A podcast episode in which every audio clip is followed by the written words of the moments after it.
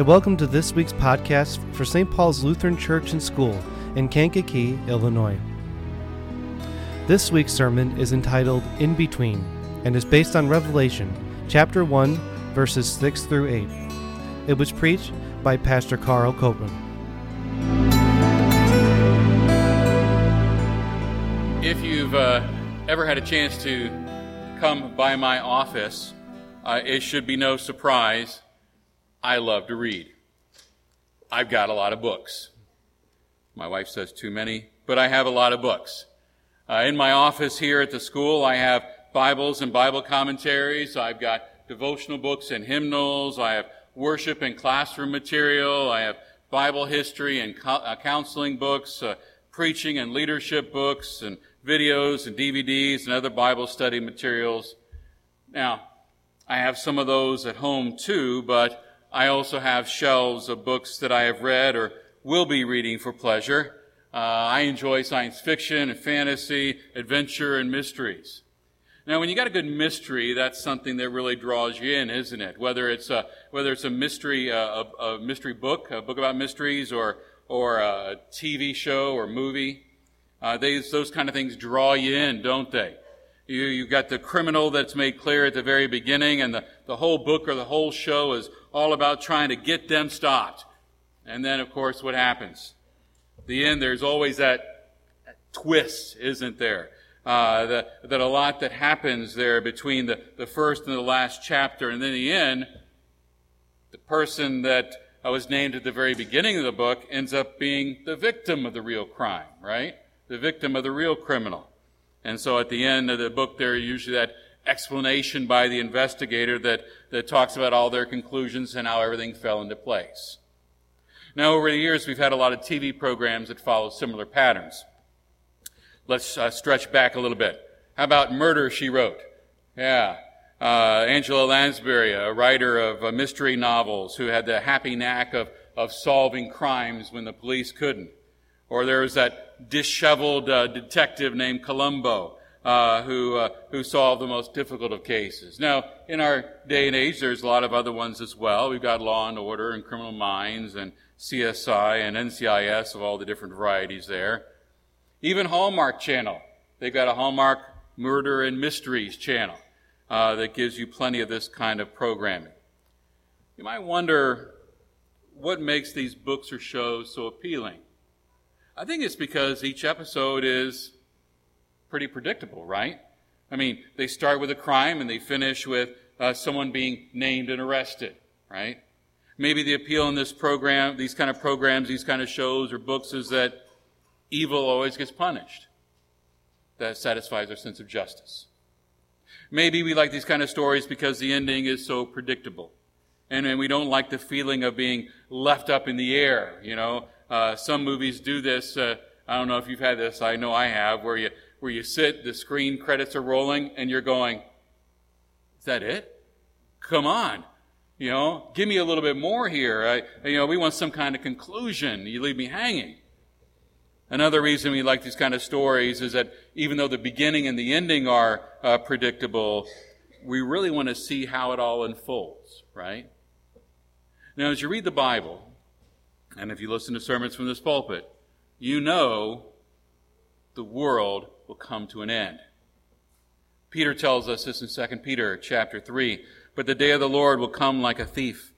The heavens will disappear with a roar, the elements will be destroyed by fire, and the earth and everything in it will be laid bare. We know Jesus will return. Those who trust in him, as we confess in the creeds, are, are bodily resurrected into a new life in the new heavens and the new earth. We know that our lives on this earth will come day, one, one day come to an end. Nothing more certain than our death. The story of every human being on this planet. We're born and we die. Now, that might sound scary. It might even sound fatalistic or depressing. But the real part, the real interesting part of life is what happens in between, right?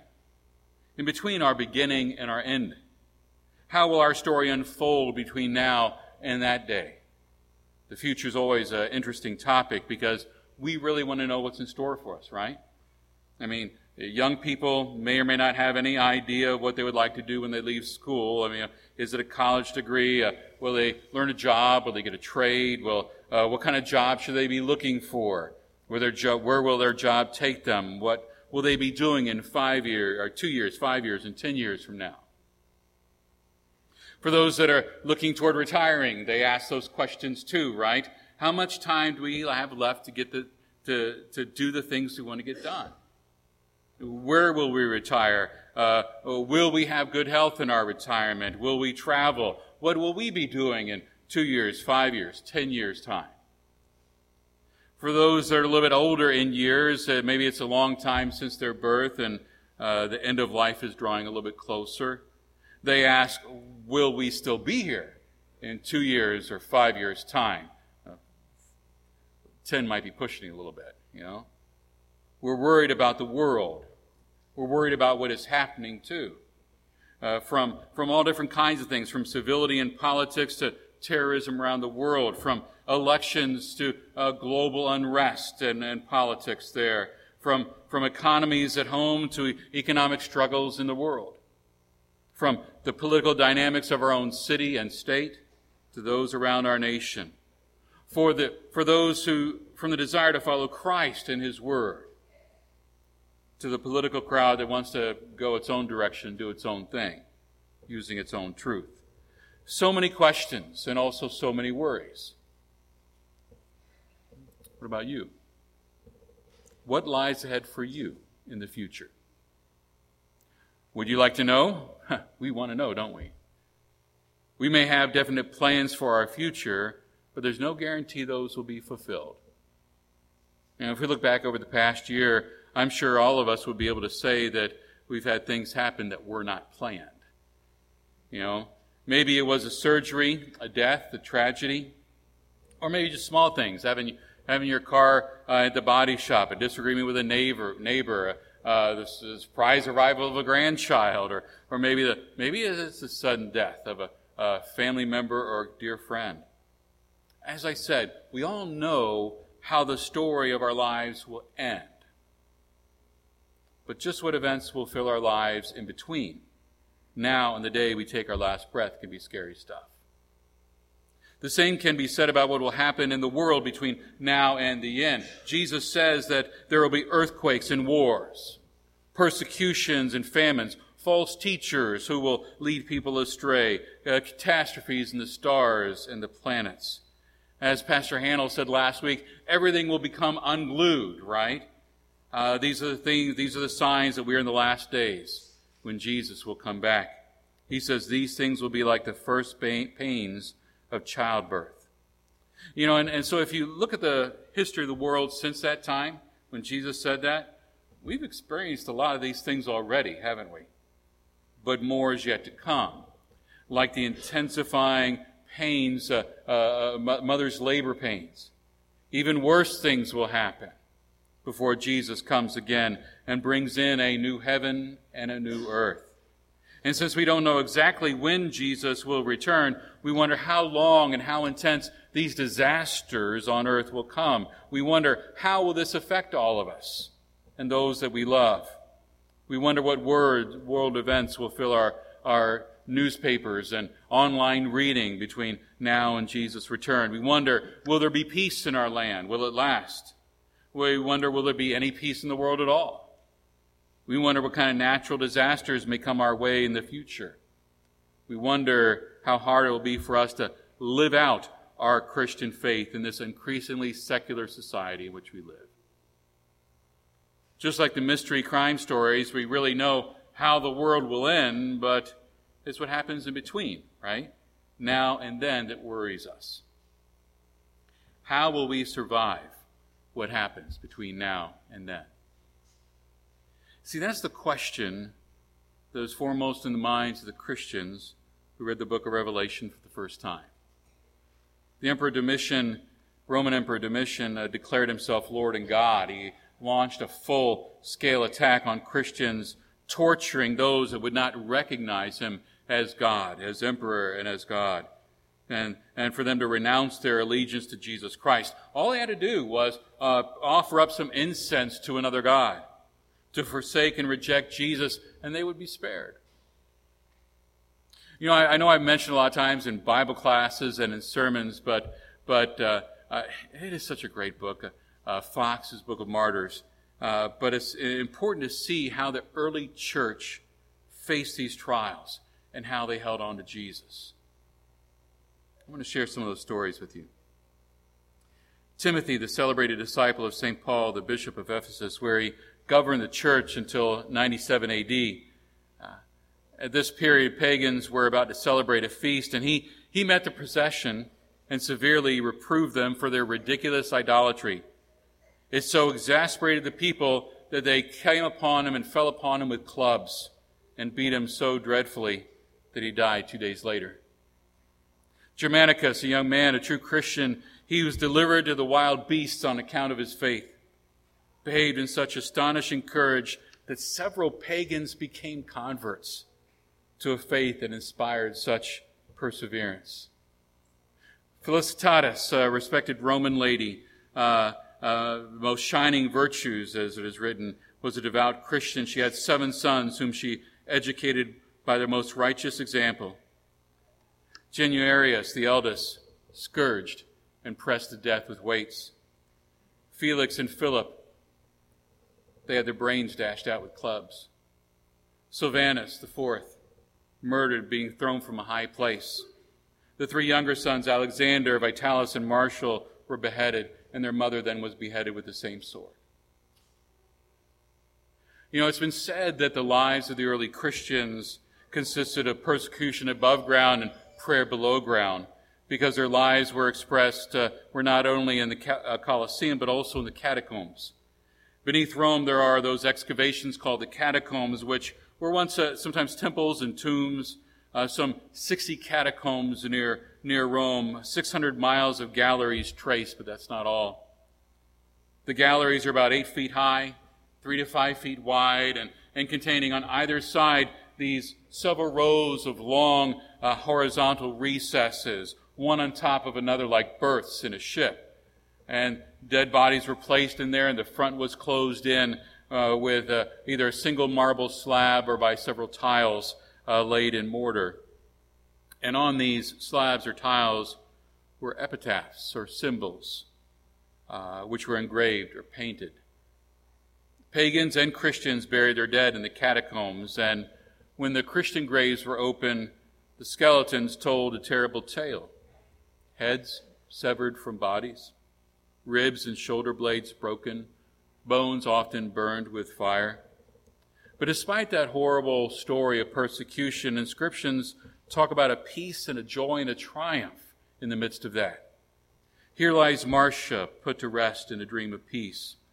To Lawrence, to his sweetest son, born away of the angels victorious in peace and victorious in Christ. Being called away, he went in peace.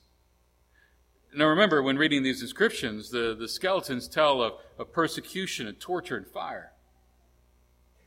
But really, you see the full force of this when you contrast it with the pagan epitaphs.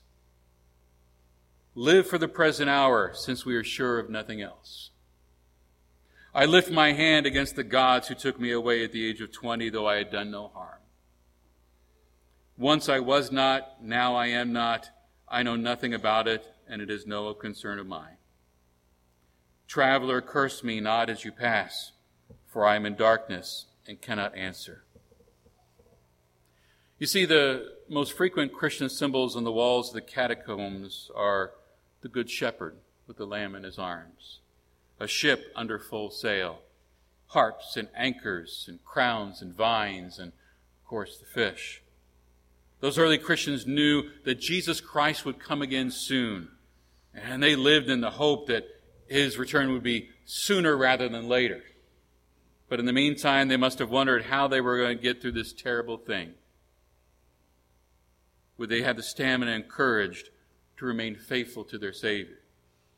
They needed as much encouragement as possible. And to help those suffering, Jesus appears to John in a vision, a revelation. And John's exiled on the island of Patmos. And, and, and we read the revelation of Jesus Christ, which God gave him to show his servants what soon must take place. That's verse 1. What follows in the book of Revelation are words of reassurance, words of hope, and they're a reminder to Christians, early Christians, and to us that we're not alone as we face everything that happens in between now and the time Jesus returns. When things are uncertain, when dangers are lurking ahead that threaten and hurt us, there's nothing better than knowing that there's someone who has control over all the events of history. In our reading today, John writes, Grace and peace to you from him who is, who was, and who is to come, from the seven spirits before his throne, from Jesus Christ, who is the faithful witness, the firstborn from the dead, the ruler of the kings of the earth. John reminds us that we are living in between, in between now and the second coming of Jesus, that, that God is eternally present in that time, always there to help his people that Jesus himself is witness to the fact that evil has been defeated. Jesus is more powerful than death itself, and he will raise to life those who die in between now and then. And that Jesus is the King of kings, that he is Lord, even of the rulers who hate him and his followers, and when they do their utmost to eliminate the Word of God from this planet. Then in verses 5 and 6, John records a, a little hymn of praise, if you will this celebrates what the risen Christ has done for us. No doubt, no doubt about his power, about how he feels about us. To him who loved us and has freed us from our sins by his blood and has made us to be a kingdom and priests to serve his God and Father, to him be glory and power forever and ever. Amen. And then our reading concludes with these words I am the Alpha and the Omega, the beginning the, and the end the one who is, who was, and who is to come, the Almighty. There's no other God like this God. He is ruler over all. Now, there might be an emperor or other kind of leader claiming to have absolute power, but the Lord God Almighty, to him belongs all power over heaven and earth, controlling all things, the beginning and end of all history. He has the last word about how this world will end all the emperors, all of the leaders in our world merely claim to be Lord and God. But they're nothing compared to the greatness of the Lord God Almighty. That's all brought out in the rest of that chapter, chapter 1, when Jesus appears to John and he's seen as emperor over all emperors, uh, Lord and King over all Lord and, lords and kings. And you can see what's happening here. Early Christians and Christians of all time who have worried, and have wondered about how they're going to survive the troubles in between now and the return of Jesus. They can rest assured that God Almighty, the Alpha and the Omega, the beginning and the end, will always be there to strengthen and comfort and encourage us. Jesus promised in our Bible, one of the part of the Bible passage that we're studying this year, uh, Jesus promised, Surely I am with you always to the very end of the age the very end of the age. That means when the going gets tough in between now and the end of the age, that all things that Jesus said will happen during these last days will happen and threaten us. But he promises that he will always be there. He promises that he has the power to help us. He promises that he's the one who gives us hope in the face of adversity. He promised to be with us when we read his word. He promises to be with us when we come to worship. He promises to be with us as we come to his table. He promises to be with us as we remember our baptism. There's a comforting thought from another passage of Scripture, a psalm, that very well may be talking about surviving in between now and the return of Jesus when he writes, Even though I walk through the valley of the shadow of death, I will fear no evil, for thou art with me in between now and the return of Jesus. You know, we don't live in this world alone. We have one another for encouragement and strength, but we don't live in this world alone. We have a strong and mighty Savior who is with us to the very end of the age and then on into eternity. May that truth give you hope and strength and peace when it seems like the chaos is overwhelming. That is his promise to you in between. Amen. Please rise. And now may the peace of God that transcends all understanding guard your hearts and minds in Christ Jesus. Amen. Thank you for listening to this week's podcast from St. Paul's Lutheran Church and School in Kankakee, Illinois. You can find this and other sermons at stpaulslutheran.net and click on the sermons button at the top of the page. Thank you for listening and God's blessings.